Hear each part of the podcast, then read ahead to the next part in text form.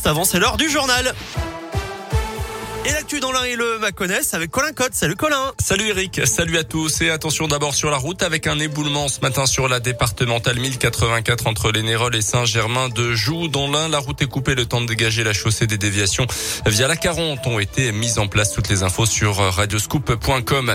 À la une, on l'a lancé aujourd'hui sur Radioscoop. Le plan blanc est déclenché au centre hospitalier de Bourg-en-Bresse et ce matin, l'agence régionale de santé a demandé à l'ensemble des établissements privés et publics de la région d'en faire de même face à la poussée de la 5e vague de l'épidémie. Valentin Chenard. Oui, plusieurs régions ont fait ce choix ces derniers jours. C'est le cas désormais en Auvergne-Rhône-Alpes où plus de 1500 patients étaient hospitalisés hier, dont 275 en soins critiques. Des chiffres qui continuent de grimper. Le directeur général de l'Agence régionale de santé a donc voulu anticiper pour renforcer notamment les moyens en lit de réanimation.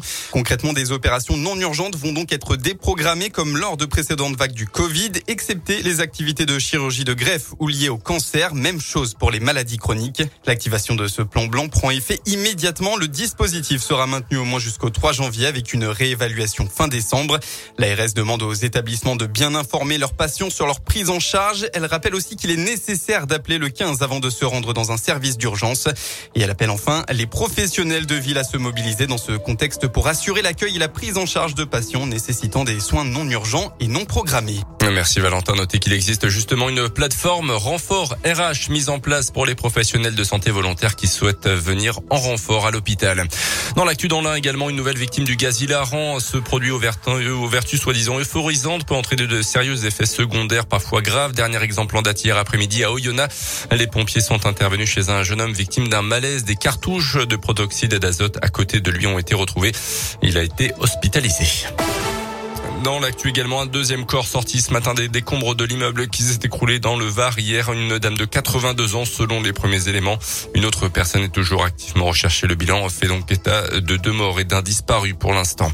Gardons-nous de manipuler, d'agiter, de revoir l'histoire. Déclaration d'Emmanuel Macron ce matin en visite dans l'Allier, à Moulins et à Vichy. Le chef de l'État réagissait aux propos d'Éric Zemmour concernant la France pendant la Seconde Guerre mondiale.